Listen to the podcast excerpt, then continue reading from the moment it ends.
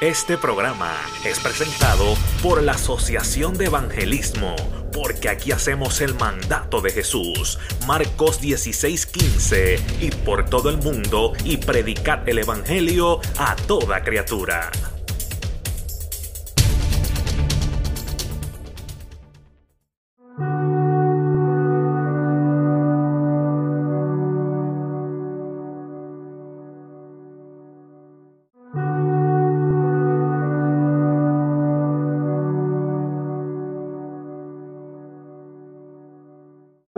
Aleluya. Así que para todos los que nos escuchan en esta hora, gloria a Dios. Estamos conectados, aleluya. Y estamos dando comienzo, aleluya, a una parte bien especial que tenemos en este día. Y vamos a estar hablando acerca de a quién le predicamos. Esta es la tercera parte de lo que hemos titulado el seminario La Predicación, ¿verdad?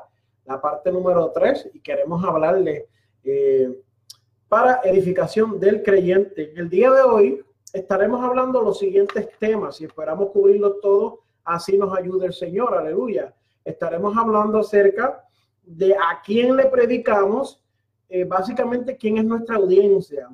Estaremos explicando un poco y hablando lo que es la exégesis, lo que es la eisegesis, lo que es la hermenéutica, lo que es la homilética, Aleluya. Vamos a hablar un poco del contexto y el pretexto y vamos a hablar acerca de lo que son los mensajes eh, textuales, temáticos y narrativos. Depende cómo suceda el ambiente del día de hoy, pues estaremos hablando y, utilizando, aleluya, eh, eh, la manera que, que lo estaremos cubriendo. Pero vamos a comenzar con una oración, aleluya, para llevarle gloria y honra al nombre del Señor. Amén. Amantísimo Dios y Padre Celestial, en esta hora invocamos tu presencia, Señor, porque entendemos, Dios mío, que sin ti nada somos. Eh, eh seríamos eh, un fracaso entender que, no te necesitamos. Pensar que, tú no eres parte de esto, pues fallamos, fallamos realmente, eh, fracasamos al entender que tú no puedes ser parte de esto. Yo creo que yo te necesito ahora más que nunca por la sencilla razón de que tengo una dependencia total de ti, Dios mío. Te amamos, Dios, y creemos que tú estás en este lugar, en el nombre de tu Hijo amado. Amén y amén, aleluya. Así que vamos a estar hablando, ¿verdad?, del tema, bajo el tema, a quién le predicamos, aleluya. Y vamos a estar eh, eh, eh, conociendo quién es nuestra audiencia, aleluya. Me gustaría ver si hay personas que se están conectando, aleluya, personas que se están conectando, que nos dejen saber de, dónde nos escuchan, aleluya, y todo eso, ¿verdad? Nos queremos gozar con ustedes. Aleluya. También queremos gozarnos con las personas que van a escuchar este podcast. Esperemos que sea de edificación a tu vida. Es un poco, ¿verdad? Quiero entrar un poco, ¿verdad? De lo que es un poco de lo que Dios nos ha dado. Hemos experimentado un poco de gloria durante todos estos años. Un poco, no un montón de gloria. Hemos estado predicando por aproximadamente 10 años y a veces tenemos dudas y preguntas y uno se pregunta, ¿lo debo de hacer? ¿No lo debo de hacer? ¿Le llamo seminario? ¿No le llamo seminario? Eh, fulano de tal no, no, no va a estar de acuerdo, me engano, ¿sabes? Yo he decidido creerle a Cristo, yo he decidido eh, pues encomendarme a Él. Si no salgo y lo hago, ¿quién lo va a hacer? Si no hablamos, eh, No sé, no sé, no, no, no entiendo eh, eh, el lugar a la duda, no le podemos permitir ningún lugar y no, no se lo vamos a dar tampoco, no se lo vamos a permitir y vamos a estar hablando hoy lo que Dios quiere, amén. Así que vamos a estar comenzando, cuando hablamos de la audiencia, aleluya, no tenemos un versículo como tal para comenzar, sino este. Pero tú hablas lo que está de acuerdo con la sana doctrina. Tito capítulo 2, versículo 1. Y aquí Pablo le está hablando a Tito, un joven que está comenzando en el Evangelio, y él está diciendo, tú habla lo que está de acuerdo con la sana doctrina. Y cuando nos preguntamos quién es nuestra audiencia, tenemos que entender que cuando leemos Tito capítulo 2, versículo 11, vamos allá, ¿qué dice? Mira, título capítulo 2, 11 dice, porque la gracia de Dios se ha manifestado para salvación a todos los hombres, enseñándonos que renunciando a la impiedad y a los deseos mundanos, vivamos en este siglo sobria, justa y piadosamente. Aleluya. Y no quiero sacar esto fuera de contexto, hay más, eh, pero quiero enfocarnos en esta parte del verso de que porque la gracia de Dios se ha manifestado para salvación a todos los hombres. Quiere decir que nuestra audiencia son todos los hombres. Aleluya. Tengo esta cámara, a ver si la puedo mover para la derecha para poder ver. Aleluya. Muy bien. Gloria a Dios. Porque no estaba viendo quiénes se conectaban. Ahora sí. Pues, ¿quiénes son? ¿Quién es nuestra audiencia? Pues nuestra audiencia son todas las personas, de acuerdo a Tito 2.11. Creo que la manera para predicar, ¿verdad? Eh, Tito 2.11 eh, y Timoteo son los libros mejores para aprender a predicar, ya que Pablo le da unas especificaciones a estos jóvenes para que ellos las practiquen. Eh, ¿Quién es nuestra audiencia? Como dijimos, todas las personas, nosotros incluyéndonos, todas las personas, todas las personas, todos, todos en el mundo, todo el, el planeta Tierra que habla, todos los que, que son humanos, pues son nuestra audiencia. Aleluya. Número dos, ya hablamos que los primeros son todos. Número dos, tú primeramente, vamos a leer eh, Tito 2.1 otra vez que dice, pero tú hablas lo que está de acuerdo con la sana doctrina. Tú tienes que hablar y si Dios te habla y tú no puedes, aleluya, gloria a Dios, si, Dios te habla y tú no puedes explicarla, tú no puedes entenderlo, pues te, no, estás teniendo un problema, ¿entiendes? Si tú no puedes, si tú no puedes aplicártelo a tu vida, pues estás teniendo un problema serio. Eh, pero tú hablas lo que está de acuerdo con la sana doctrina. Tito 2.1. Segundo de Timoteo 2.15 dice, procura con diligencia presentarte a Dios aprobado como obrero que no tiene de qué avergonzarse, que usa bien la palabra de verdad. Quiere decir que tienes que procurar con diligencia presentarte delante de Dios como obrero aprobado, aleluya. Quiere decir que eso te aplica a ti primero. Eh, Tito capítulo 2 versículos 7 y 8.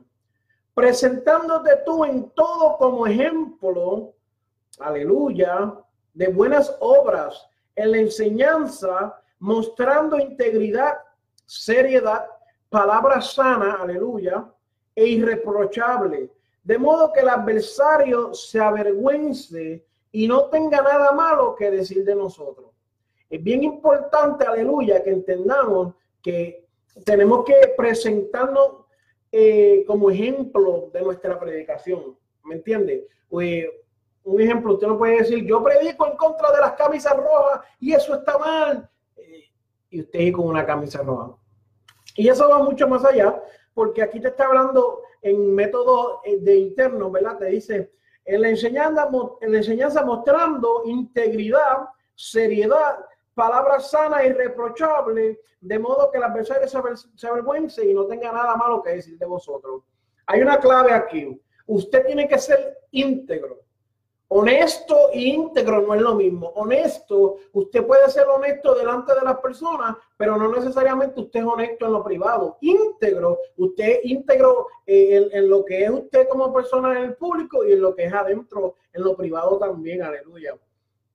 Serio, una persona seria, una palabra sana e irreprochable. Aquí no se puede venir a predicar cuando le estamos hablando a la audiencia. Usted no puede estar predicando cuentos y, parábolas y esas cosas y fábulas, porque no es una palabra irreprochable. Aleluya. De modo que el adversario se avergüence, aleluya, y no tenga nada malo que decir de vosotros. Pues claramente te está diciendo aquí, amado, pues que hay, hay un secreto para lo que estamos haciendo. Amén. Aleluya. Denos un segundito, bendito Dios. Amén, aleluya. Y, es bien importante entender eso. Es bien importante. Hay personas que no, no lo entienden, pero hay, hay, que entender, aleluya, que la Biblia se nos aplica a nosotros mismos. Si no la podemos aplicar a nosotros mismos, pues no, de nada nos sirve que, que, que, prediquemos. ¿Sabes por qué? Porque no podemos ser eh, eh, habladores y no, no practicar lo que vivimos. Amén. Quiero también que entiendas, número tres, que la palabra se le predica a los inconversos. Y ahora vamos a estar buscando en la Biblia algunos versos, no están en orden ya que estamos, eh, ¿sabes? Sube, baja y eso, pero Tito capítulo 3, versículo 9 dice, pero evita, esto es para, los para eh, consejos de advertencia cuando estás hablando con personas eh, inconversas, pero evita las cuestiones necias y genealogías y contenciones y discusiones acerca de la ley porque son vanas y sin provecho. Aleluya. No podemos sacar esto fuera de contexto. Tenemos que entender eh, eh, eh, el momento que se está diciendo esto. Y, quiero que entiendas esto. Vamos a leer el 9 y vamos a leer el 10 y el 11, ¿ok? Pero evita las cuestiones necias. Primero que nada, tenemos que evitar, aleluya, las cuestiones necias mientras hablamos a una persona. Vamos a tomar también que usted está hablando a una persona en lo secular y, tenemos que tener cuidado como nos expresamos, ¿entiendes? Hay muchas personas que, en realidad pues no, no tienen ese cuidado. Entonces cuando hablan, pues dicen cosas necias, faltan el respeto y, cosas así. No, usted tenga mucho cuidado cómo usted lo hace, amado. Eh, no, estamos aquí para, para estar perdiendo el tiempo. El 10 dice, al hombre que cause divisiones después de una y otra amonestación, deséchalo. Ok, Quiero aplicar esto a lo que le está hablando, porque si nos vamos, él está haciendo una, en, en el capítulo, él está haciendo una exhortación a vivir una vida piadosa, a vivir una vida dedicada a Dios, una vida que dé ejemplo a las demás personas.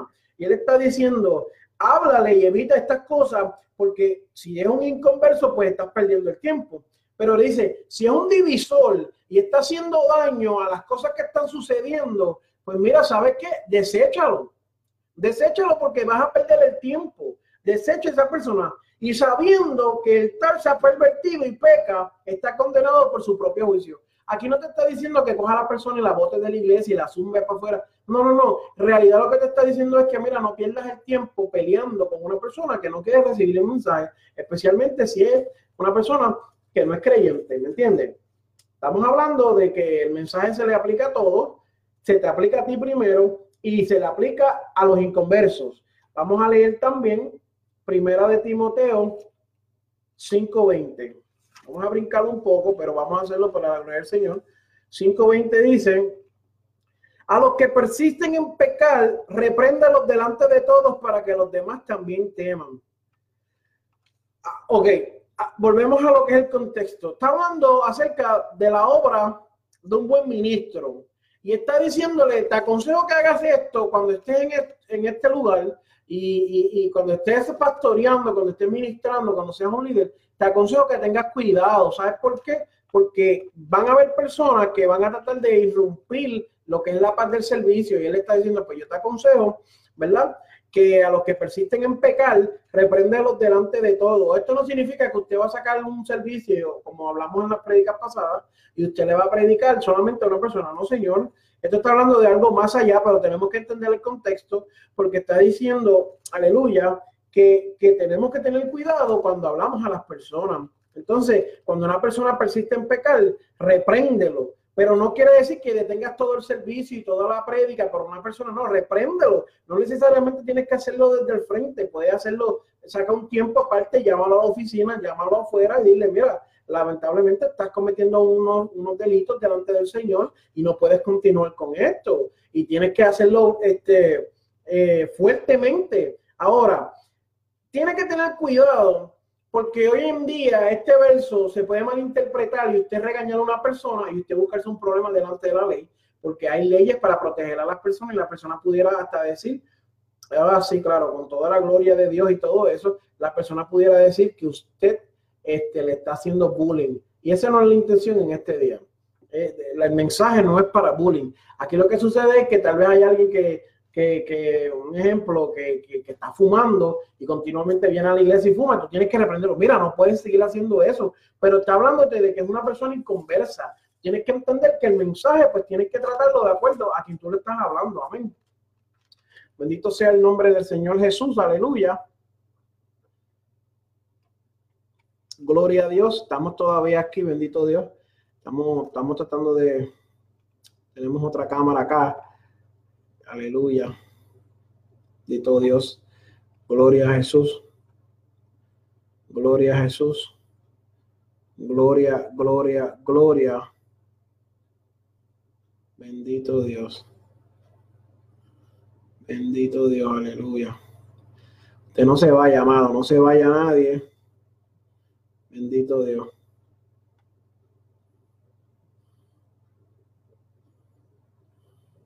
Bendito Dios. Bendito Dios, aleluya. Bendito Dios, aleluya. Aleluya. Gloria. Gloria, gloria, gloria, gloria. Bendito Jesús. Aleluya. Estamos, tuvimos que parar un momento, amado, porque estamos grabando. Por cuestión del podcast, pues no, no nos podemos detener, así que usted ayúdenme, por favor. Sea paciente conmigo, porque estoy tratando de hacer lo mejor que puedo. Bendito Jesús, aleluya. Bendito Dios.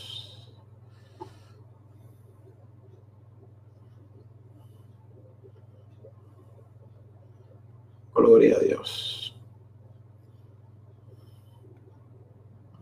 Bendito Dios. Bendito Dios. Aleluya.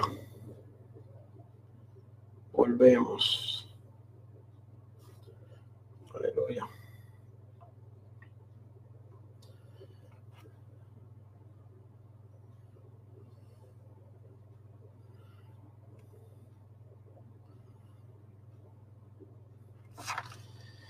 Aleluya.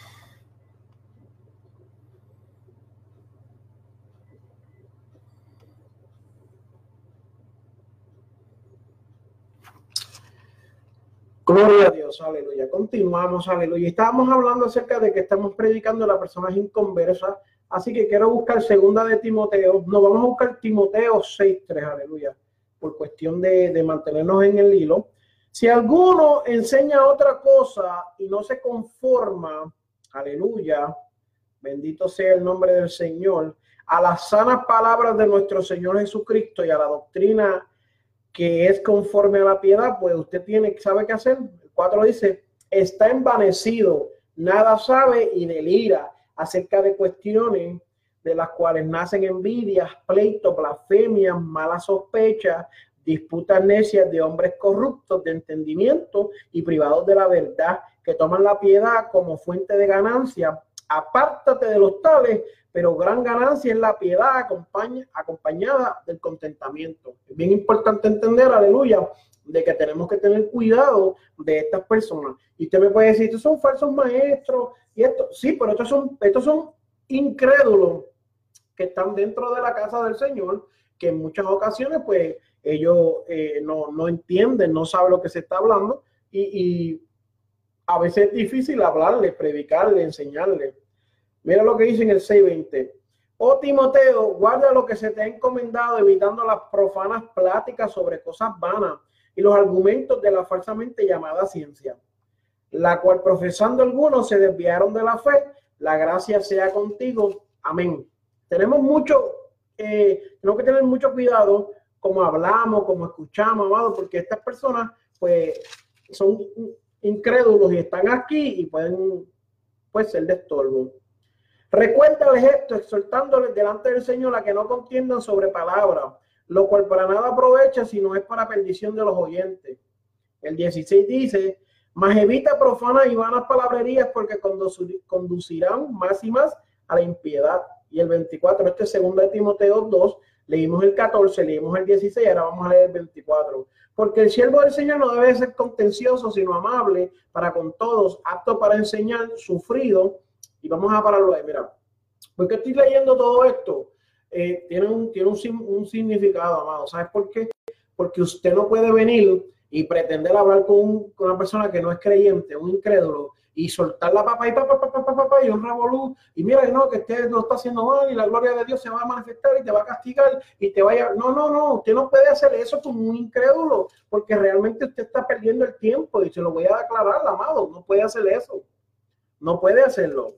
eh, está perdiendo su tiempo, está lastimando, aleluya, a, a, a, la, a la grey del Señor Jesucristo. Cuando usted hable con un inconverso, para eso le leí todos estos versículos, ahora usted puede ir a traer y referirse a ellos.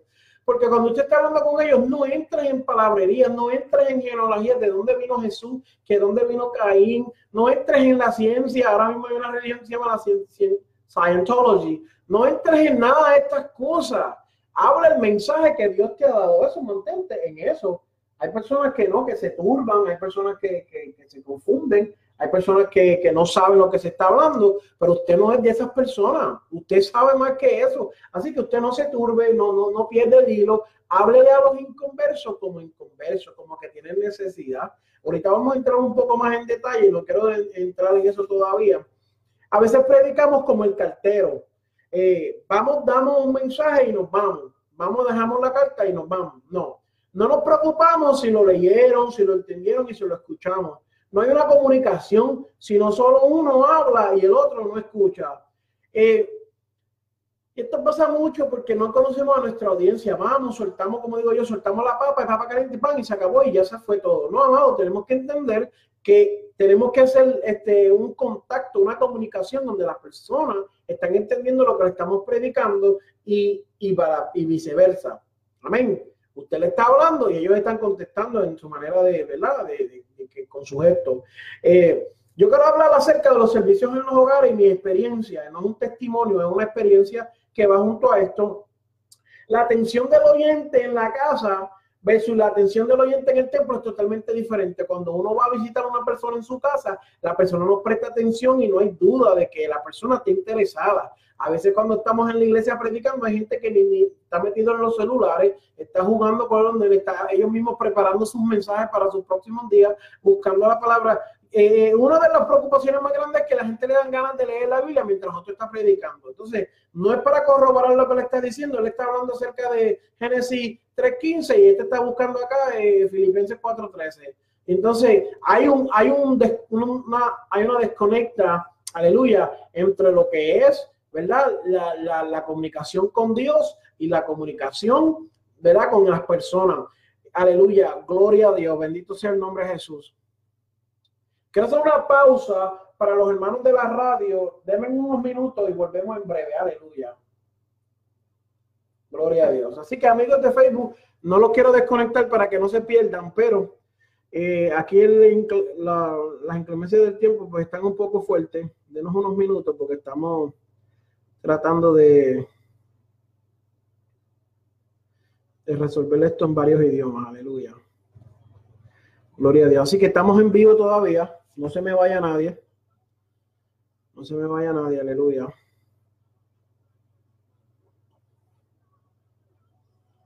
Bendito Dios.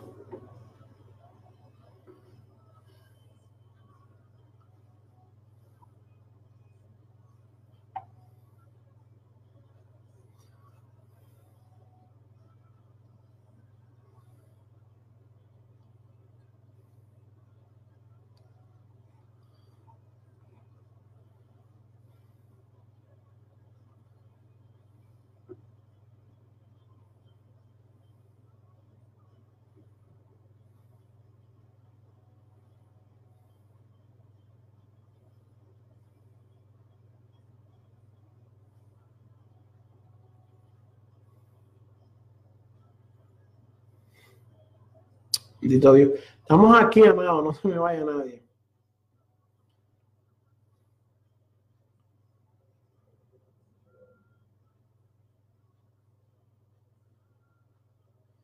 Es que como les dije, pues eh, quiero hacer la declaración para que ustedes sepan.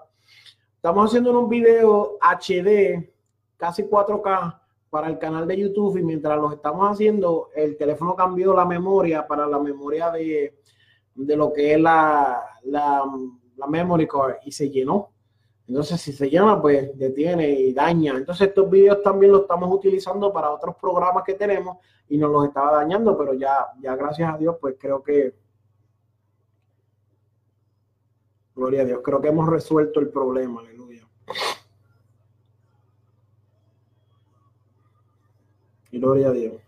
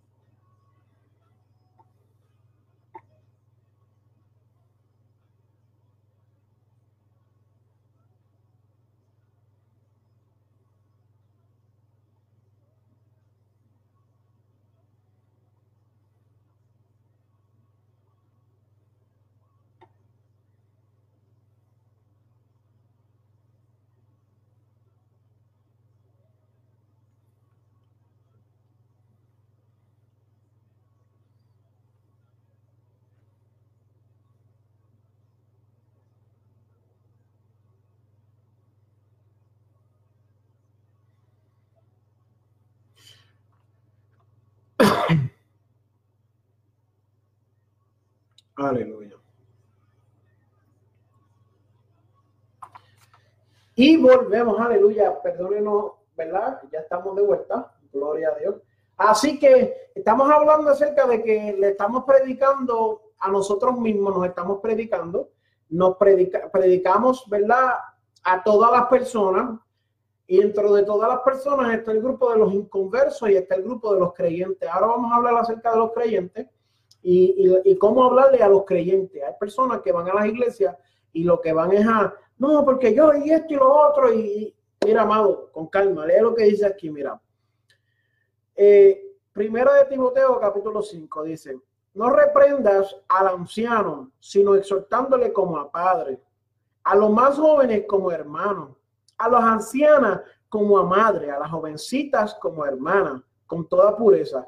Honra a las viudas que en verdad lo son. Vamos a hacer una pausa aquí, porque mira, a veces eh, y, vamos a volver a lo que es los servicios en el hogar en un segundo, porque ahora vamos a mezclar lo que son los creyentes con los inconversos.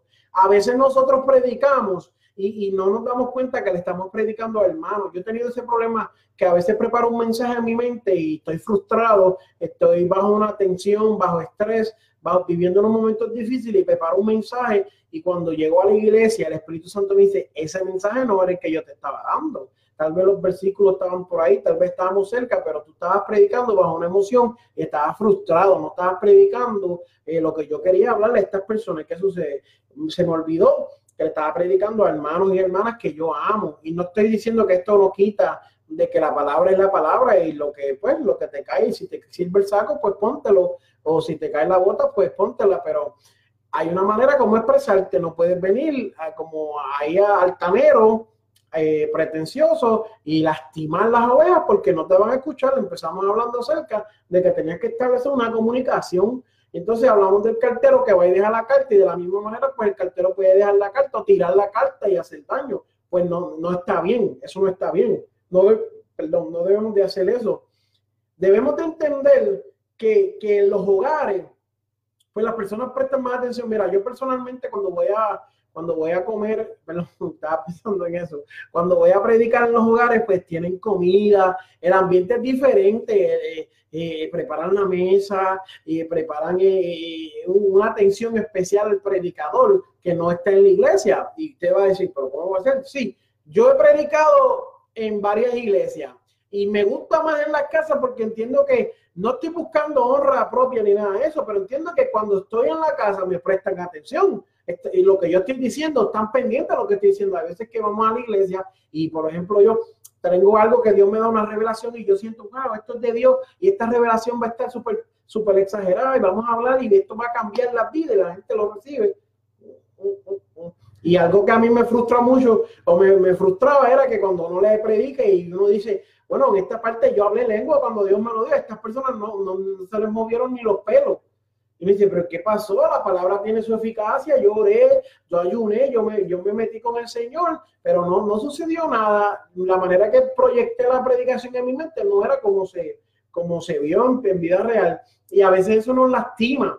Y, más cuando uno, como digo yo, eh, por ejemplo, yo, yo he sabido salir a predicar tres, cuatro iglesias afuera ver la gloria de Dios, ver las manifestaciones de dones, ver eh, eh, palabras de ciencia, eh, sanidades, milagros, llegar a mi iglesia y, o en la iglesia que me esté congregando y no ver nada, las personas ni pasan al frente. Entonces, cuando uno sale a predicar a las casas, ve que las personas son diferentes, quieren escuchar, están pendientes, desean y anhelan escuchar este mensaje, recibirlo. Y te estoy hablando desde el punto de vista de un joven predicador. Este, pues a veces me gusta más predicar en la casa por eso mismo, porque a veces en las iglesias, o tal vez las iglesias que no, necesariamente las que asistimos, pero las que nos congregamos o que vamos y visitamos compañeros, pues a veces pues, la gente ya te conocen y conocen tus defectos, que ahorita vamos a hablar de eso, y pues dice, ah, este hermano Víctor no, no me gusta tanto y me dan ganas de, de, no, escucharlo, ¿entiendes?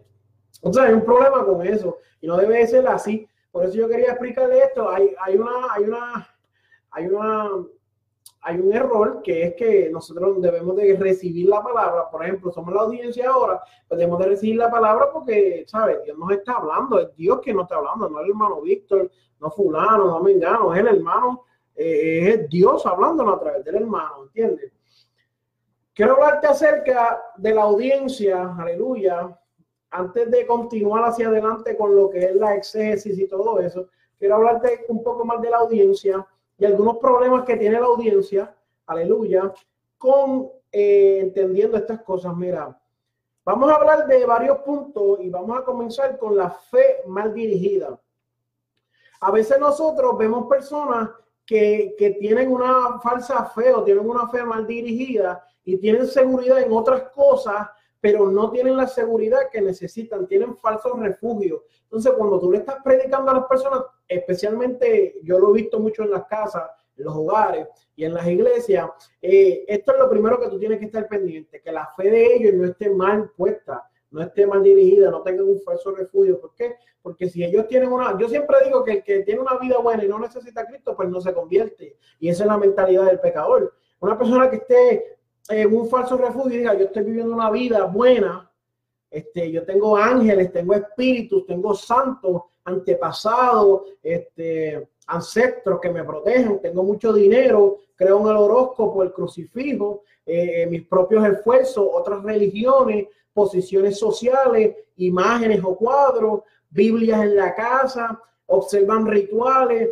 eh, eh, tienen tabla de cuija o otros actos pues satánicos y de brujería, eh, ellos dicen que ayudar a otros, ser miembro de una iglesia, la oración que hacen los padres para bendecirlo, la religión de su cónyuge, negarse a sí mismo en términos de que esas personas, pues yo me niego a mí mismo y, esto es un refugio, ofrendar en la iglesia, cuando ofrendan, ofrendan y diezman, creen que esto es la salvación, amuletos y encantamientos y servir a la patria. Estas cosas son de los falsos refugios que tienen las personas. Me gustaría hablar de algunos de ellos, no todos, porque en realidad no tendremos el tiempo para hablarlo. Tendríamos aquí que estar una semana, pero, por ejemplo, eh, ángeles y espíritus santos, eh, tablas de cuija y esas cosas, pues entendemos que todo lo que le quita gloria a Dios le, está, está dando al otro.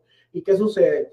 Usted no puede estar creyendo que si hay un ángel protector que protege mi vida, amado, eso son falacias, no creen eso, son fábulas crea que Cristo lo protege a usted. Si hay ángeles protectores, si hay ángeles mensajeros, eso no le debe interesar a usted tanto como le debe interesar que usted tiene que estar prestando atención a la salvación de su vida. Porque un ángel usted no lo va a salvar. Quien lo va a salvar es Jesucristo, quien lo va a salvar es la vida que usted le entregue al Señor y el Señor lo va a salvar. El dinero, el dinero se acaba, amados hermanos. Personas que creen porque tiene dinero ahora, todo está bien. El dinero va y viene. Especialmente si tienes una persona que trabaja, una persona que sabe buscarte, sabe trabajar bien, pues siempre el dinero va a estar entrando. So, no creas que el dinero es un refugio, no creas que los bienes materiales eh, o tus esfuerzos propios son un refugio. Tu refugio debe ser Cristo. Estas son cosas que, alejan a las personas de, de, lo que es el llamado, ¿verdad? Eh, negarse a sí mismo, ayudar a otros, ofrendar en la iglesia, estas son obras de un creyente que en muchas ocasiones, pues, eh, son obras, son frutos que la persona da como convertido, pero ninguna obra es digna de que tú seas salvo. Nada de lo que tú hagas es digno de que tú seas salvo. Déjame explicarte ahí. Todo comienza usted siéndole fiel y creyendo en Jesucristo. La salvación es en Jesucristo solamente es por la fe en Cristo y entendiendo que es un regalo, más nada. Usted no tiene que hacer en ese término de recibir la salvación, usted no tiene que hacer ninguna obra ni subir al Monte Everest y poner una bandera y decir allá, yo soy cristiano. No, usted tiene que ser salvo, entender que tiene que convertirse, arrepentirse y empezar un buen testimonio, serle fiel a Dios que está dentro de eso. Pero usted no tiene que, que hacer una obra para usted recibir la salvación. La obra ya la hizo Jesucristo. No sé si me entiende, pero espero que sí, porque la obra redentora no la puedes hacer tú con ninguna obra, ni ningún gobierno, ni ningún sistema, ni ninguna iglesia, ni ningún concilio para que usted sea salvo. Solamente en Cristo Jesús. Aleluya. Hay personas que por la, creen que la oración de sus padres y las religiones de sus cónyuges, eh, yo diría que hay personas que creen que eh, influencias de afuera, pues lo puede salvar a usted, el purgatorio, lo que son eh, ahora mismo se me olvidó lo que es pagar la, indulgencia, ¿verdad? Eso no sucede así. La salvación es individual y cada uno de nosotros tendremos la oportunidad, aleluya, de eh, tener la oportunidad de ser salvo. Si usted no la quiere, pues pan, pan y vino, vino. Número dos, eh, pecados en los creyentes. No trae mucho detalle en los otros porque no queremos darle mucha vuelta a lo mismo, pero pecados en los creyentes, porque son los pecados en los creyentes. Pues Mira, amado, todos fallamos. Vamos a comenzar con eso. Aquí nadie es perfecto. Todos buscamos ser más santos cada día en términos de que queremos acercarnos más a Dios, queremos orar más, queremos ayunar más, queremos leer más Biblia, queremos abstenernos de hablar malo, queremos abstenernos de música mundana, de la fornicación, de las mentiras, del juicio, de todas esas cosas. Cada día queremos ser mejor, amado. Pero si usted se pone eh, eh, como predicador y como audiencia, Usted no se puede poner a estar juzgando a cada predicador y cada, porque usted nunca va a recibir nada de nadie, porque nadie es perfecto. Nadie es perfecto. Entonces, como audiencia y como predicador, tiene siempre que tener un buen testimonio. Porque tú no puedes venir y decir, no, porque la, bendición de Dios es esto, la bendición de Dios lo otro, eh, esto y lo otro. Cuando tú no estás viviendo eso, hay que vivir así y usted no vive, pero que las mujeres hagan esto y tu esposa no hace lo que tú estás diciendo. Y no es que esto esté sometiendo a la esposa, ni que ni un sistema del patriarcado, ni el machismo, ni nada de eso, pero lo que tú predicas tiene que ser de acuerdo a lo que vive tu esposa, lo que vives tú y los integrantes de tu casa. En este caso sería este, tú, tus hijos, tu, tu, tu, los que viven en tu casa, iba a decir vecinos, pero los vecinos no tienen que ver. Eh, los que son integrantes del núcleo de tu hogar, pues tienen que vivir de una manera y darle a Dios la gloria, al igual que tú se lo das. hay unas ocasiones especiales donde los hijos llegan a cierta edad, hay esposos y esposas que están este, apartados y eso se entiende. Y aquí no estamos diciendo, ah, porque el hermano no está. No, no, no, escúchame, escúchame. Pero tú no puedes estar predicando, no, esto y lo otro, si esas cosas no son aplicables a tu vida, Tienes que tener cuidado cómo habla y lo que dice. Y no vamos a entrar mucho en eso porque se puede prestar para otras cosas y no estamos aquí para perder el tiempo. Hay una persona que tiene falsos valores. Este, todo el mundo, la gloria de los hombres, la, la nada de sufrimiento y, y, y, otras cosas, ¿sabes? Como riqueza, honor y poder. Pues no hay nada que valga más que la salvación en Cristo. No pierdas el tiempo. Todo el mundo, ¿de qué le vale al hombre, verdad? Alcanzar el mundo entero y perder su alma. ¿De qué te vale ser glorioso delante de las personas y Dios no te conozca? ¿De qué te vale no sufrir nada aquí como es rico y cuando llegue al, momento de tu partida y voy al mundo espiritual, pues te toque ser en un lugar de tormento? ¿Y de qué te vale tener este, riquezas, honor y poder? Que aquí lo mejor es tener la salvación en Cristo Jesús ¿Me entienden? Eh, vamos a hablar también, número tres, acerca de las demoras. Las demoras son eh, cosas que el enemigo pone en el camino para que usted se desanime y, lo distraiga, distracciones, mejor dicho, para que usted no alcance la salvación, que es lo que le está predicando. Entonces, estamos hablando de que el predicador le está hablando a una audiencia y la audiencia tiene que entender esto. Usted como audiencia, usted no puede estar molesto y con una cara, como decimos en Puerto Rico, montada, como que, como que usted estaba comiendo un limón y así amargado, y después pretender que la gente esté feliz, danzando y hablando lengua cuando usted predica. Uno de los problemas grandes que yo he visto dentro de la iglesia a nivel mundial es que los pastores, los líderes, y quiero hablar esto con mucho respeto, ¿verdad? Los músicos, pues como que cuando la gente está al frente tomando parte, ellos están mirando con una cara fea, una cara que es desagradable, no, no una cara este, como que como que invita a uno también gozarse y uno tiene que imitar lo que está haciendo el líder. Y cuando uno mira los, pastores, los líderes y gente así, en los lugares que lo hacen, pues uno, yo he ido a iglesias a predicar y el pastor está trepando al altar, pastor que sea de donde sea, y el pastor está, hay una persona cantando y el pastor está haciendo muecas como que eso le desagrada. Entonces uno, a uno ya pues como predicador le da un poco de terror, porque uno dice, si hace eso con su miembro, imagínense conmigo. Hay personas, pastores, que yo he visto que se acuestan a dormir mientras la persona está predicando y son una falta de respeto, una falta de ética. Ponerse a hacer cara y usted es una, una, figura dentro de la iglesia que todo el mundo lo ve y usted está sentado en una, una posición donde todo el mundo está observándolo a usted, usted está haciendo daño al culto, distrayendo, siendo una demora para la bendición de Dios.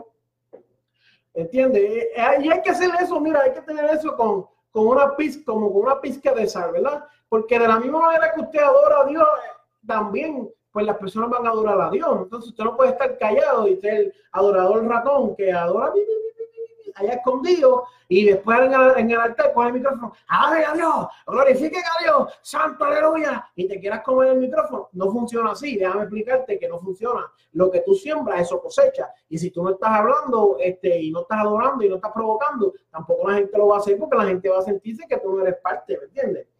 Pero hablando acerca de las demoras, parte de las demoras son eh, muchas veces el enemigo pone, yo quiero disfrutar la vida, yo quiero aceptar al Señor cuando yo sea viejo, cuando yo sea mayor, cuando yo sea establecido, cuando yo tenga una casa, cuando yo tenga hijos, cuando yo tenga, eh, tenga eh, bienes materiales y estas cosas, pues lastiman mucho a lo que es el Evangelio. Dame un segundo, hermano.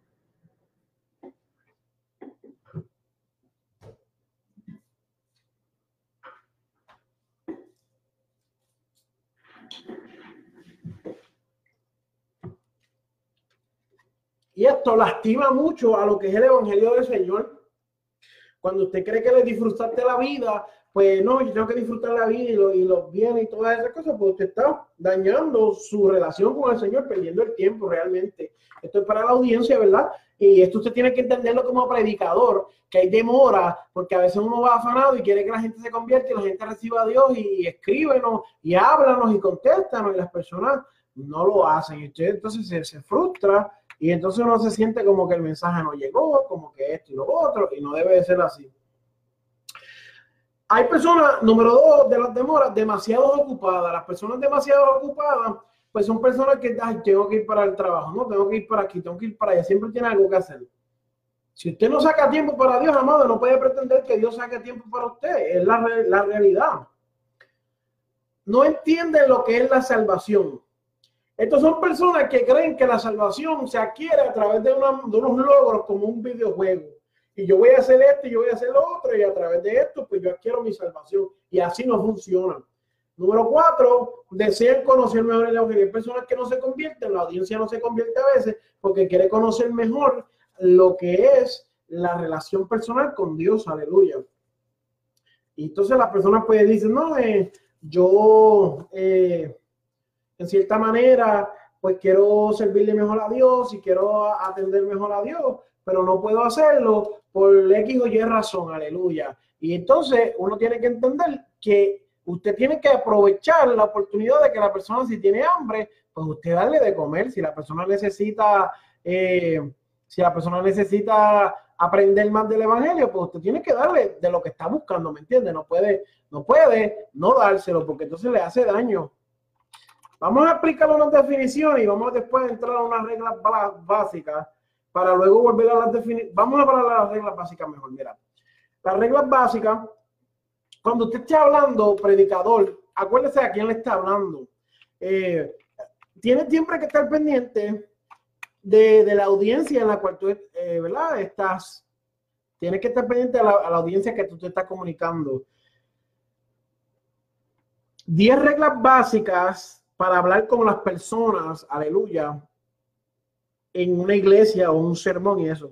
Hable con un propósito definido. Cuando usted esté hablando, no hable, eh, aleluya, yo vine, ¿verdad? Para hablarle un mensaje, pero no estoy muy seguro, yo vine en obediencia y la bendición de Dios, porque entonces la persona va a decir, pero ¿qué es esto? Si este hermano hace eso, pues yo, no, entiendo ni por qué yo vine, ¿me entiendes? Entonces la persona se va a quedar como que, este hermano, pues no, como que no tiene mucho propósito, no entiende para dónde va, ni sabe para dónde va, ni sabe para dónde viene, aleluya. Aleluya, gloria a Dios. ¿Qué sucede? Eh, que tenemos que tener cuidado cómo hacemos esas, esas cosas, aleluya. Estoy tratando de contestar unos mensajes aquí y, pues, estamos ocupados acá, hermano, pero si es urgente, pues escriban y déjanos saber, si no, pues espera al final hable con un propósito definido. No puede venir y, no, porque Génesis 3.15 habla que la serpiente mordió. No, no, no, no, amado, hable lo que usted está hablando. Número dos, enuncie claramente sus palabras. Hay personas que yo he notado que no pronuncian bien sus palabras. Entonces pegan a hablar y pegan a decir disparate, que son palabras que están mal dichas, y pegan a decirle terrores, y, ellos siguen, aleluya, gloria a Dios, y las personas se quedan como que, ¿qué es eso? ¿Y qué, te, qué se refirió esto? ¿Y qué es lo otro? Yo no entiendo. No, no, eso no me gusta, esto y aquello. Y pues causa eh, eh, confusión al pueblo. Enuncia bien las palabras. ¿Qué enuncia? Que te hable las palabras bien. Si va a decir homilética, pronuncia homilética. Si va a decir hermenéutica, exégesis, eisegesis, eh, teología bíblica, pastoral, psicología, mencione bien las palabras, estudie bien lo que está diciendo. Exprese claramente sus pensamientos. Hay personas que vienen y pegan, ay, porque yo, ay, gloria a Dios. No, no, sea, yo, yo, yo sé, yo sé que ustedes me aman, pero yo lo que quiero hablar, yo no sé si decirlo o no, aleluya, aleluya. Bueno, pero vamos a dejarlo ahí. Y no expresa bien su, no expresa claramente sus pensamientos. Y la persona dice, lo que está pasando aquí, hermano no se preparó, no vino bien. Conozca bien a su auditorio. ¿Qué significa esto? Hay gente que practica lo que son las estadísticas para profetizar falsamente. Eso no es lo que estamos hablando. Estoy hablando que si tú le vas a predicar al niño, no vengas a decirle, no, porque el capítulo 5 de Mateo 21 o capítulo 24 dice que vendrán pruebas y luchas y tribulaciones y guerras y rumores de guerra. Tienes que saber a qué audiencia tú le estás hablando. Si le estás hablando a unas personas mayores, que me ha sucedido muchas veces, no le vengas a hablar acerca de, de, cosas de ahora mismo, como la tecnología y cosas del futuro, porque tal vez no entiendan y entonces estás perdiendo tu tiempo, el tiempo que trataste, que, que tomaste de ellos, pues lo estás perdiendo. Usa palabras que tu audiencia entienda, eso va de la mano con esto porque tú no puedes venir a usar palabras de domingo. Mira, amado, yo te voy a dar un consejo. A menos que el Espíritu Santo te ponga esas palabras en la mente, trata siempre de ser simple y sencillo. Hablar un lenguaje claro, no busques palabras rebuscadas. Hay gente que está todo el tiempo, no, porque la definición en hebreo y la definición en romano y la definición en griego, y no tiene que ver nada ni con lo que está hablando. Pues no esté buscando vueltas para uno tratar de, exagerar el mensaje o hacerlo más largo, no lo haga. Eh, Usa palabras que tu audiencia entienda. Relaciona tu enseñanza con tus oyentes. ¿Qué quiere decir esto? No vengas a estar hablando que en el 1933, la guerra mundial, los nazis, a una persona que eso no tiene ni que relevancia a lo que ellos están viviendo habla cosas que aplican. No venga a decirle una convención de caballeros, ah, porque Estel era una mujer. Usted está hablando de algo que no lo va a edificar a menos que el Espíritu Santo te lo haya dado de la mano. Esto es lo que vas a decirle, verbatim. Esto es lo que vas a decirle, repite esto, y esto es. Si no, no, no, no hagas eso. No hagas eso porque vas a confundir la audiencia. Habla a los intereses y las necesidades de sus oyentes. Cuando digo intereses, tienes que tener cuidado con esa palabra, porque vamos a empezar con las necesidades. Hay personas que necesitan entender que tienen que ser salvos. Una de las cosas más grandes que a mí me pasa es que yo todo el tiempo estoy predicando y es una palabra de confrontación. Y cuando la palabra sale, confronta a las personas y las personas se quedan como, ah, pero hermano, ¿cómo es eso? Aleluya, pero ¿cómo usted dice eso? Yo no voy a, así yo me voy a convertir. No, así yo no voy a pasar. No, así yo no voy a hablar. Entonces uno dice, pero Dios mío, ¿será, ¿será tuyo o no será tuyo? Y entonces cuando son intereses, pues amado, cuando tú estás hablando con una persona, tú no le puedes decir eh, a, alguien que es una persona que no tiene interés en la tecnología, tú no le puedes venir a hablar, no, porque el iPhone 9, el iPhone 10, el iPhone 15 está programado, amado, porque la persona no tiene interés de lo que tú estás hablando.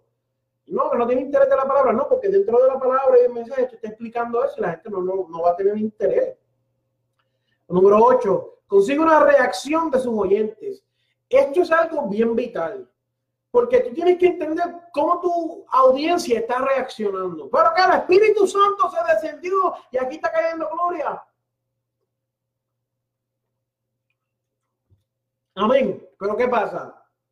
Tú no puedes venir y decir, no, porque el Espíritu Santo descendió y se está manifestando en este lugar. No, tienes que estar pendiente de lo que está sucediendo, porque yo he visto, hay predicadores que mientras están predicando hay nueve y diez personas durmiendo. Vamos, pues tú tienes que cambiar el tono y la emoción. Yo fui a una vigilia con un amigo mío Y cuando fuimos, el predicador predicó por tres horas. Entonces ya había mucha gente durmiendo, mucha gente yéndose porque ya estaban cansados. Claramente, él no se dio de cuenta de que el Espíritu Santo no estaba ahí porque las personas no estaban prestando atención. Y tú tienes que conseguir que las personas eh, hagan, tener una reacción. Está pendiente de cómo las personas están reaccionando, cómo te están mirando, cómo están viendo, aleluya. Porque si no vas a tener problemas serios. Habla a ver si ya lo hablamos. Recuerda el efecto de tus actitudes. Eso es lo que hablé ahorita acerca de las caras y, de todas estas cosas, ¿verdad? Lo dijimos al principio de cómo actuamos mientras los pastores están hablando. Yo creo que hablé bastante eso claro antes de, de entrar a las 10 reglas, pero luego hablaremos de ello. Bueno, ya hablamos de eso, perdóname, ya eso no tenemos que seguir recalcando y dando como martillo. Refuerce el aprendizaje con sus métodos y ayuda. Una, una de las mejores maneras para predicar es con ilustraciones, porque a veces queremos imaginarnos una predicación y no la sabemos explicar, y mientras mejor usted puede explicarla con, con visuales, mapas y todo eso, mejor. No tenga miedo de tratar cosas que no se practican. No tenga miedo de traer una pizarra, un mapa, foto, eh, eh, un martillo, una planta. No tenga miedo trate de que siempre sea dirigido por el Espíritu Santo. ¿Por qué digo trata? Porque a veces queremos que el Espíritu Santo nos diga, Víctor, coge un martillo y coge un clavo y un pedazo de madera y llévalo a la iglesia. No todo el tiempo el Señor te habla así. A veces el Señor te está hablando acerca de un martillo y tú quieres explicar el martillo, pues tú llevas un martillo, ¿entiendes? Y eso yo creo que es parte de lo que debemos de entender acerca de las 10 reglas básicas para que las personas no pierdan la comunicación con nosotros mientras predicamos. De lo que es la audiencia, y hablamos de la fe mal dirigida, de los pecados en los creyentes, los falsos valores, las demoras, se me quedó una que eran los temores. A veces las personas tienen miedo, mientras tú le estás hablando a tu audiencia, tienen miedo de cambios de religiones, si son pentecostales, si son bautistas, si son este mormones, si son testigos de Jehová, si son eh, liberales, si son conservadores, pues tienen miedo de, ay, yo no sé, y tienes que tener en cuenta mientras tú estás predicando, eso está sucediendo también. Tienen, tienen que tener en cuenta, número dos, la persecución que a veces crea cuando las personas se convierten. A veces pierden amigos, familiares, a veces los esposos y las esposas no están de acuerdo y crean mucho eh, problema y mucha contienda. Cuando tú estés predicando, trata de entender eso para que tú puedas ayudar a las personas oyentes. Porque, como dije, no solamente llevar la carta y dejarla ahí y seguir para adelante, sino también ayudarlos. Eh, el número tres, fracaso. Muchas personas tienen miedo de convertirse porque dicen, ah, yo no sé si yo voy a permanecer, yo no sé si yo voy a continuar, yo no sé si voy a ser útil, eh, yo no sé si voy a, continuar en el Evangelio, yo no sé si, si mi vida, voy, me voy a quedar, un ejemplo, me voy a quedar aquí en esta ciudad que vivo, yo no sé si allá va a haber iglesia, yo no sé si va a haber iglesia que me guste, y de fracasar en el Evangelio. Nunca se debe temor, debe temor, perdón, nunca se debe temer, nunca se debe, se debe tener temor. Amén, gloria a Dios. ¿Por qué? Porque Dios está contigo, no, no, no tengas miedo, no, no, ¿sabes? Donde quiera que tú vayas, Dios va a estar. Donde quiera que tú prediques, Dios va a estar. Donde quiera que tú te congregues, eh, en términos, vamos a buscar una iglesia de sana doctrina, claramente, y mientras no te vayas en rebeldía y división y esas cosas, vamos a aclarar porque siempre lo hay. Quien, quien quiere tergiversar lo que predicamos. Saludo a mi haters y a todas las personas que nos critican y llaman a los supervisores para regañarnos y todas esas cosas, pues gloria a Dios por eso. Por ustedes estamos aquí, no nos rendimos. Pero quiero aclarar de que usted tiene que hacer todo esto dirigido dentro del plan de Dios y cualquier decisión que usted toma, pues Dios va a estar contigo porque la estás tomando con Dios. Si deja fuera a Dios de la situación, pues la persona no va a prestar atención, aleluya. Eh, la persona no va a poder eh, entender, no va a poder estar bien eh, en los planes. Y número cuatro, ser rechazado por Dios. Muchas de las veces cuando yo estaba en el mundo siendo un pecador, tenía miedo de ser rechazado por Dios por mi vida, por mi vida pecadora, por mi vida transgresora de, de que yo le faltaba a Dios porque yo, yo no, no, seguía a Dios, no buscaba a Dios y no entendía verdaderamente cómo Dios me iba a bendecir y yo siendo un pecador, pero eh, entendimos que no, que Dios nos ama y murió en la cruz del Calvario por nosotros, por nuestras debilidades y por todas esas cosas. Ahora, quiero hablarte acerca de los tipos de sermones. Hay, eh, hay tres tipos de sermones. Está el tipo textual, el temático y el narrativo. Y luego vamos a entrar en unas pocas definiciones. Y ya pronto estaremos terminando, aleluya. Cuando hablamos acerca de un mensaje textual, estamos hablando de un mensaje basado en un texto. Por ejemplo, si yo saco, vamos a buscar Filipenses 4:13, dice, todo lo puedo en Cristo, vamos a usar Filipenses 4:13 como ejemplo en esta noche, todo lo puedo en Cristo que me fortalece. Cuando es un mensaje textual, estamos hablando de ese texto.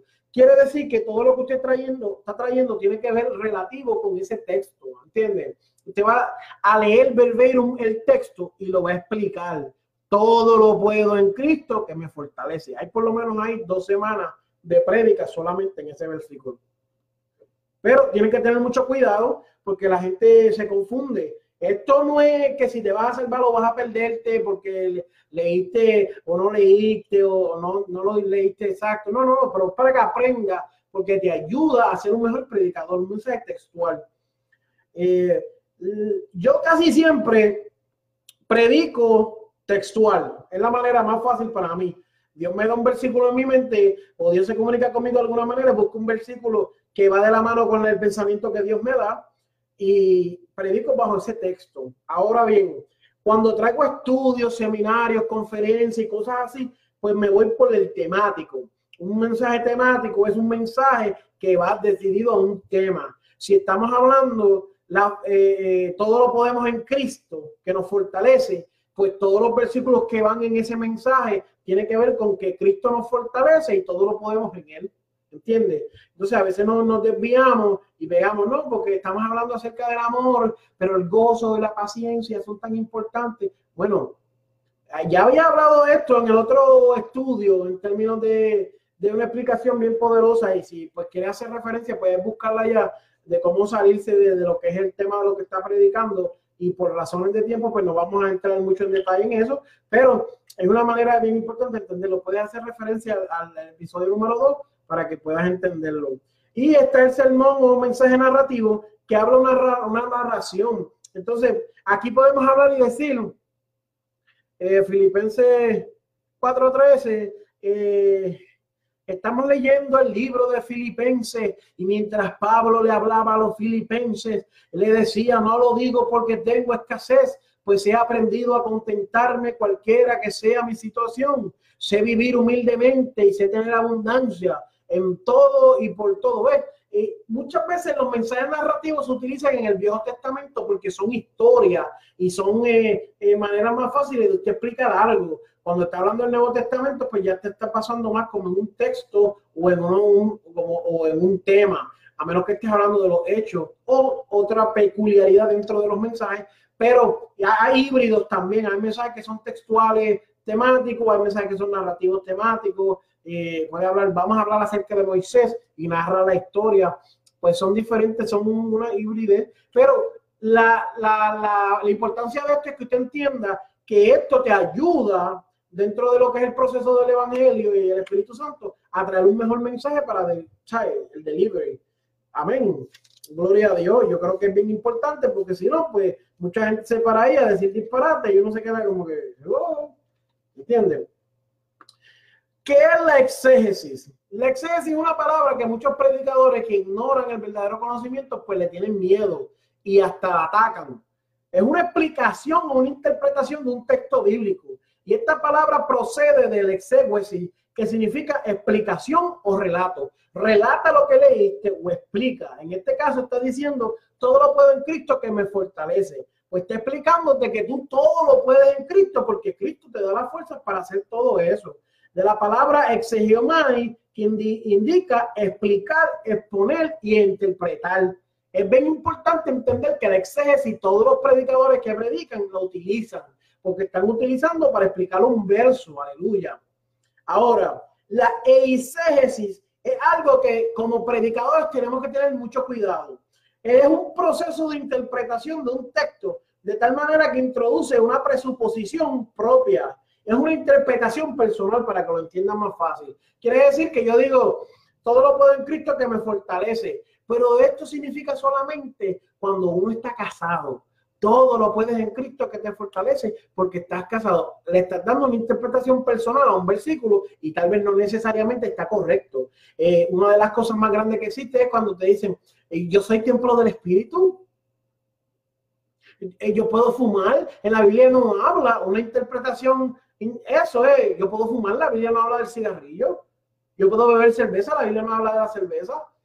Amado, la Biblia habla. Usted tiene que interpretar el versículo y decir, yo soy un templo del Espíritu. Y lo que me hace daño, pues yo no puedo consumirlo, aleluya. Así que amigos que nos escuchan y nos ven, si fumas y bebes, pues tenemos que volver a arrepentirnos y convertirnos porque eso no ayuda a tu salvación.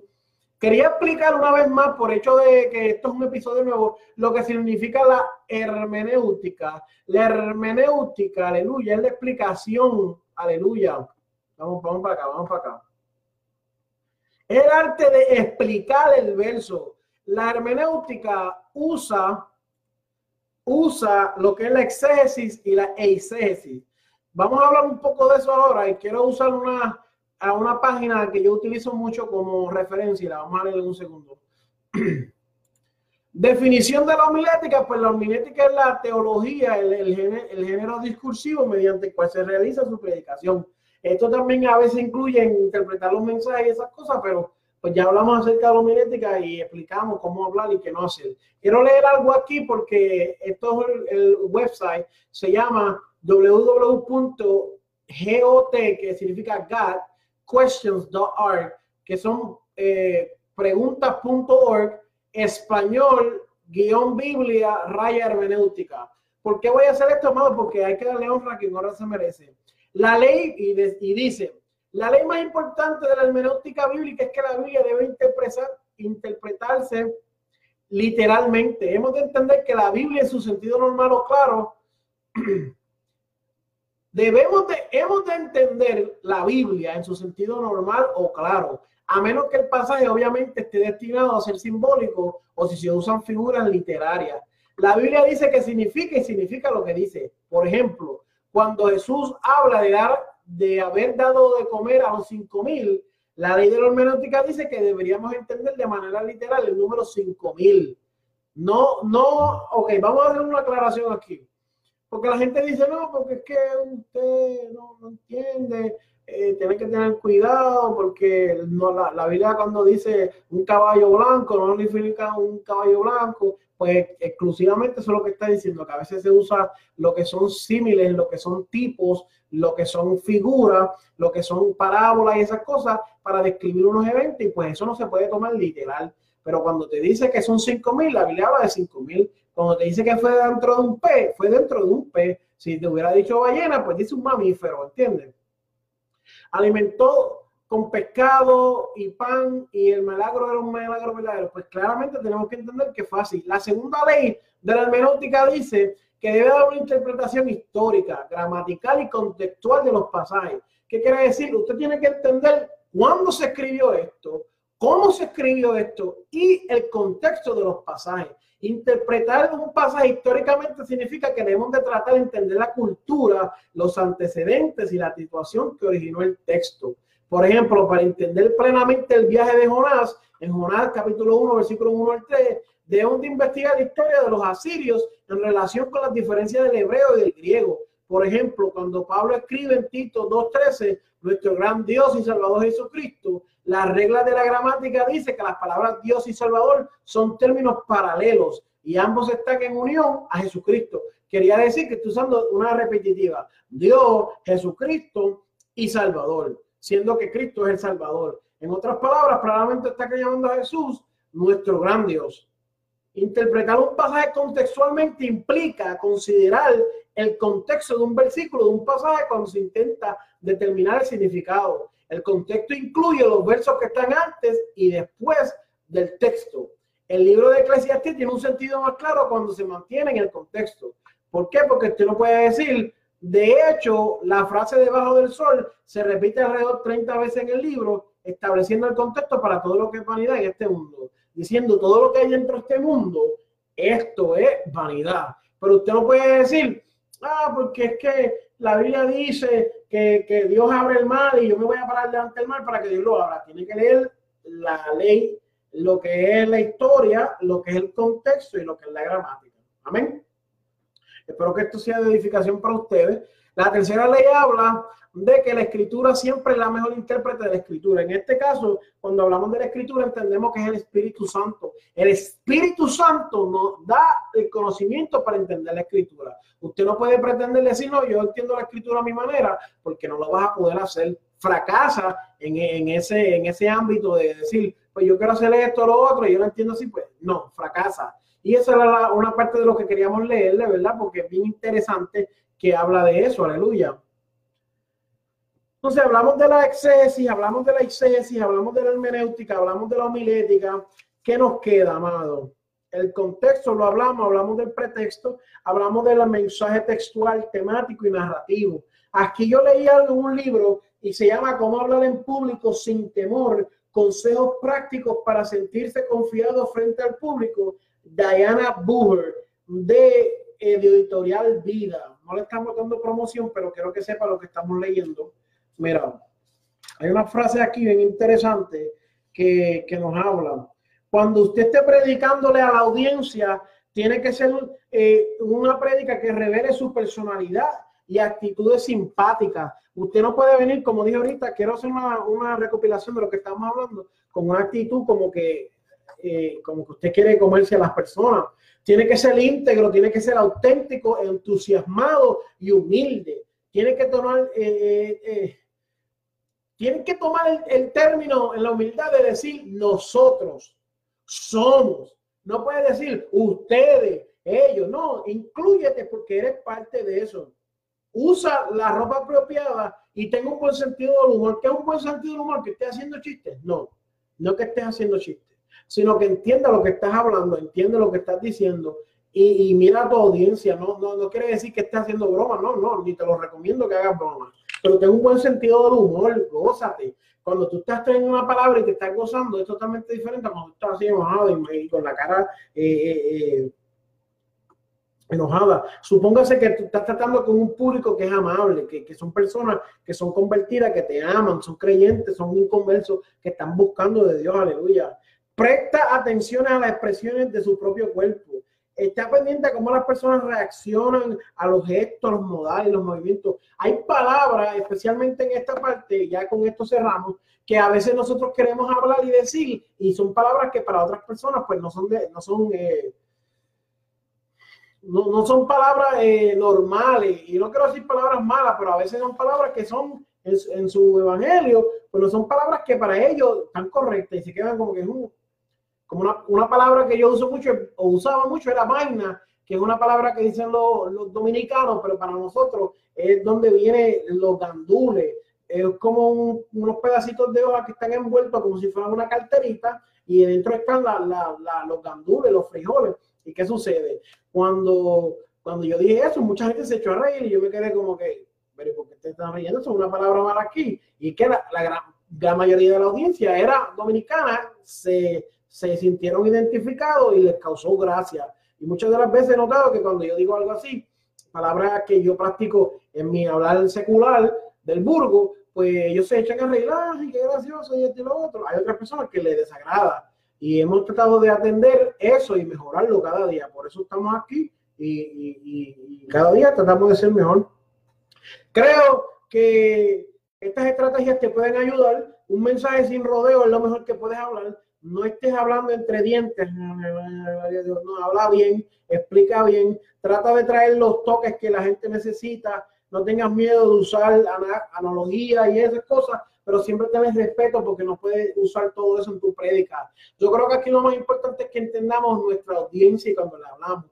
Yo espero que todas estas cosas te hayan edificado y te hayan ayudado, porque realmente siento que hay una necesidad grande de aprender a predicar y, de ser mejores en nuestra delivery de los mensajes. Porque a veces queremos predicar y hablar lengua y danzar en el espíritu y hacer de todo, tocar batería y ser pianista y guitarrista, pero las personas no entienden. Así que por eh, cuestión de, de, de entender hay que tener el respeto, amado, de que estas cosas nos ayudan, de que estas cosas pues no, no, nos guían, estas cosas son herramientas. Así que Dios me los bendiga a las personas que nos escuchan en el podcast. Espero que se hayan gozado y espero que reciban de Dios lo que están buscando. Aleluya. Gloria a Dios, aleluya, bendito Jesús. Aleluya, gloria a Dios. Así que, amados que nos escuchan a través de las redes sociales, estamos aquí en vivo y en directo. Aleluya, el teléfono está explotando, me están llegando mensajes a mi cuenta. Aleluya.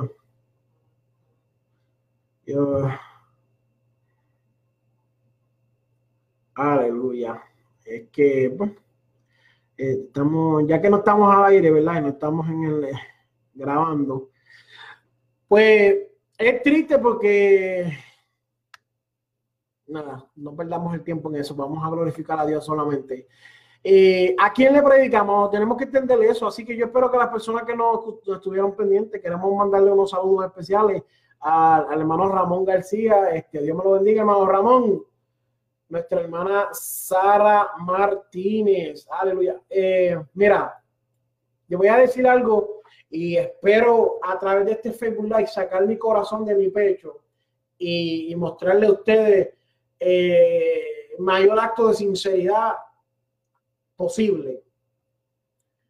Yo este día no tagué a nadie ni entré en lo que es estar enviando mensajes en los grupos chats ni nada de esas cosas, porque en realidad como, como programador como predicador, eso me cansa. Me cansa tener que estar haciendo invitaciones a las personas continuamente para que usted venga, para que usted escuche, para que usted comparta con nosotros aquí.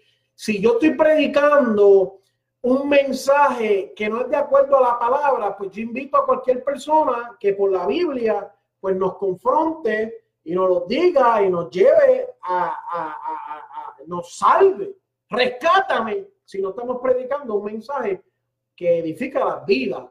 Yo creo que este seminario que estamos hablando edifica a muchos jóvenes. ¿Sabes por qué? Porque como joven que fui, nunca eh, eh, fui a un seminario de predicación así. Tuve que hacer eh, de, de 10 mil desarreglos para poder ir y, ser parte de esos seminarios. mi pastor, por lo menos el pastor Antonio Mato, eh, el hermano Crisóstomo Mutano, el pastor eh, Ismael Morales, el pastor David Figueroa, son pastores que sí me dieron consejos acerca de la predicación, aleluya, y me ayudaron un montón. Pero en términos de, entrar en, en, aguas, eh, ellos me dieron unos consejos bien buenos y me ayudaron. Y, y todavía hoy me lo siguen dando. Eso no es el punto que quiero tocar.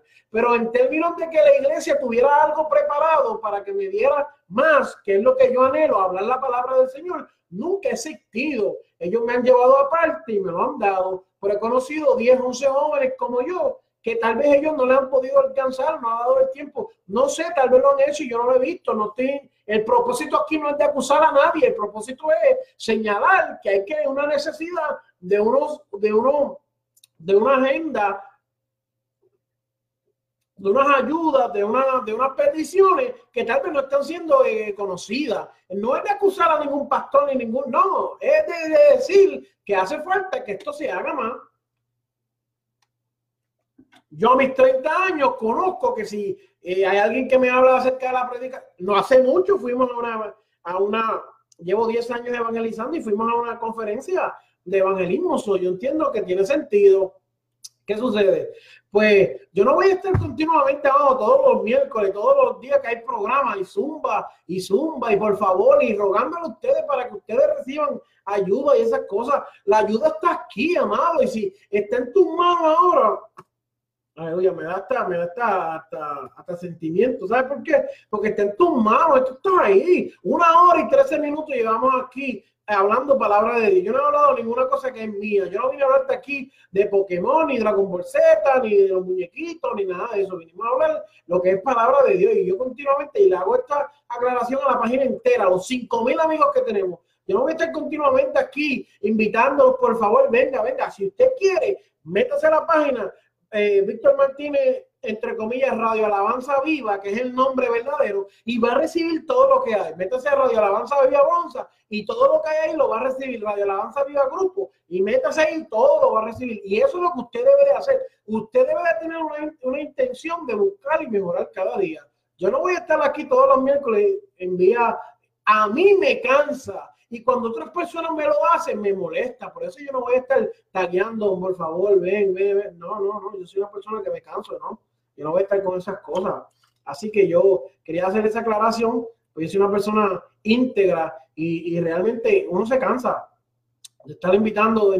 No estoy quejándome de que nada, estoy diciendo que yo no voy, ¿por qué no estoy continuamente invitándolos a la página? ¿Por qué el seminario de hoy no le tiramos mil invitaciones? Porque no.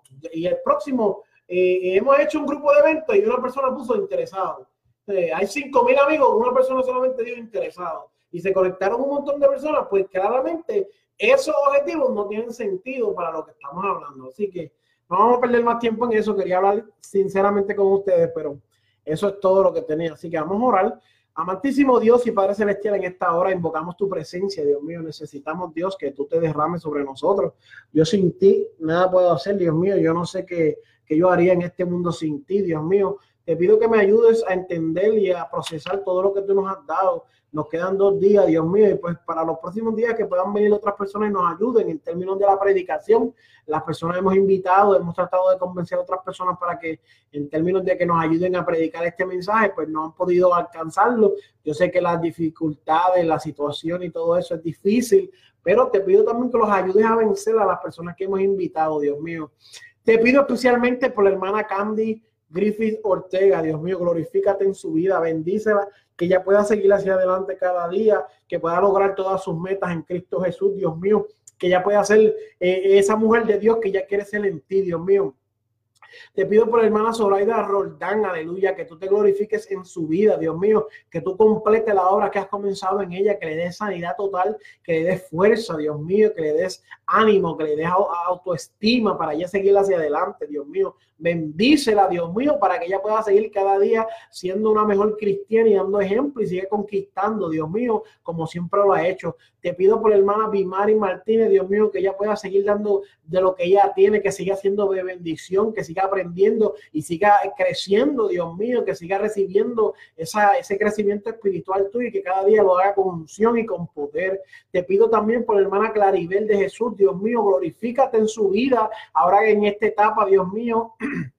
ella va a ser abuela, glorifícate en sus hijas, dale la petición de su corazón, Dios mío, tú conoces y añade bendición a su vida, multiplícale sus bienes, ayúdala a que ella triunfe, Dios mío, que ella crezca cada día más en ti, se haga una mujer eh, eh, de testimonio, que hable tu palabra sin miedo, que enseñe y que continúe cada día creciendo como hasta ahora lo ha hecho. Te pido por hermana Yomari, la, la, ahora mismo ella está sufriendo de migraña, glorifícate, Dios mío, en el nombre de Jesús creo que tengo la autoridad para reprender toda enfermedad y decimos que toda enfermedad fue llevada crucificada en la cruz del Calvario.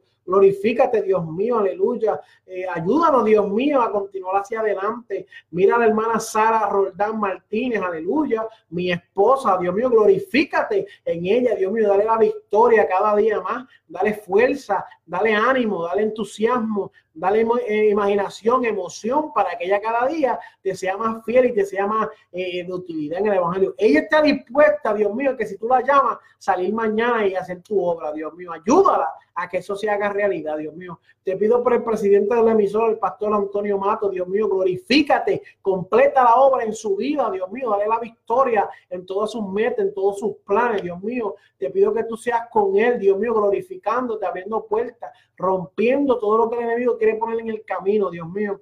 Y te pido, Dios mío, que seas tú glorificándote en esta emisora, Dios mío. Glorifícate, Dios mío, porque esta emisora sin ti no puede. Yo, yo, yo, yo, yo no soy nadie aquí. Aquí el grande eres tú, Dios mío. Eh, a mí no me interesa gloria, no me interesa honra, eh, no me interesa reconocimiento, no me interesa nada. Me interesa de que tú te glorifiques y hasta diciembre estamos aquí hasta que tú digas que hay más o, o hay otros capítulos en nuestra vida, como tú digas, Dios mío. En el nombre de Jesús te damos gloria y honra y te bendecimos, Dios mío, aleluya. Así que, amado, yo espero que usted de esos seis minutitos, cinco minutos que le queda, pues usted pueda gozarse, aunque sea un sándwichito y tome un vasito de refresco y pueda gozarse de la vida y las cosas buenas que Dios tiene para ustedes. Dios me los bendiga y Dios me los guarde, aleluya. Bendiciones, Dios los bendiga.